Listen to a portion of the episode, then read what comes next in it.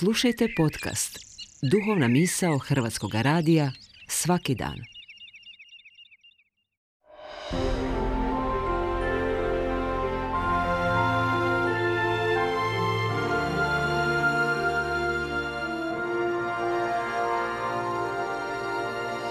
Duhovna misao. Urednica je Blaženka Jančić.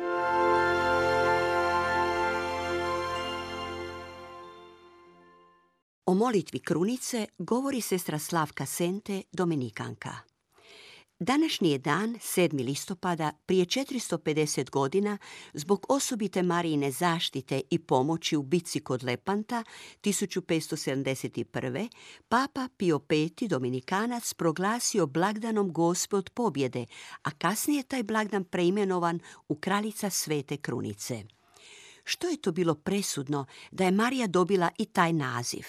Kršćani je diljem svijeta nazivaju raznim imenima što se najbolje vidi u litanijama kao na primjer Majko dobrog savjeta, pomoćnice kršćana, kraljice obitelji, kraljice mira, a evo sada kraljice svete krunice. Brojne su molitve kojima se obraćamo nebeskoj majci u raznim potrebama. No poznato je da je molitva krunice od davnine najomiljenija molitva kršćanskoga puka. Njena je popularnost osobito porasla za vrijeme života i djelovanja svetog oca Dominika. Putujući i propovjedajući diljem Europe, on je gorljivo poticao na molitvu krunice, smatrajući je najmoćnijim sredstvom u borbi protiv krivovjerja svake vrste.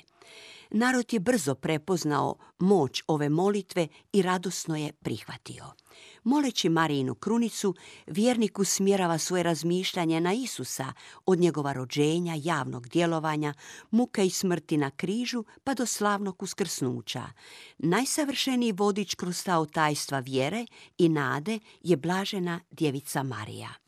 Onome naime, tko pobožno moli krunicu, ne tek mehanički, trajno odzvanja u ušima zov na obraćenje, zov na promjenu života, kao i na zahvalnost za mnoga uslišanja. Za vrijeme domovinskog rata ostao mi je jedan slučaj nezaboravan vezan uz krunicu – u strahu i neizvjesnosti hrvatski je narod znao kome se može sa sigurnoću uteći za pomoć. Majci Isusovoj i majci našoj, bogorodici Mariji. Brojna okupljanja na molitvu u crkvama i drugim mjestima svjedoče o živoj vjeri našeg naroda da nam samo nebo može pomoći i dogodilo se upravo tako kako je narod vjerovao. Naše je najmoćnije oružje u tim teškim trenucima bila krunica u rukama djece i odraslih, muškaraca i žena, a naročito u rukama branitelja. Neki nisu baš bili vješti u nizanju zrnaca krunice, a htjeli su moliti, pa su se radije služili svojim prstima, jer su tako bili sigurni da će njihova desetica biti potpuna.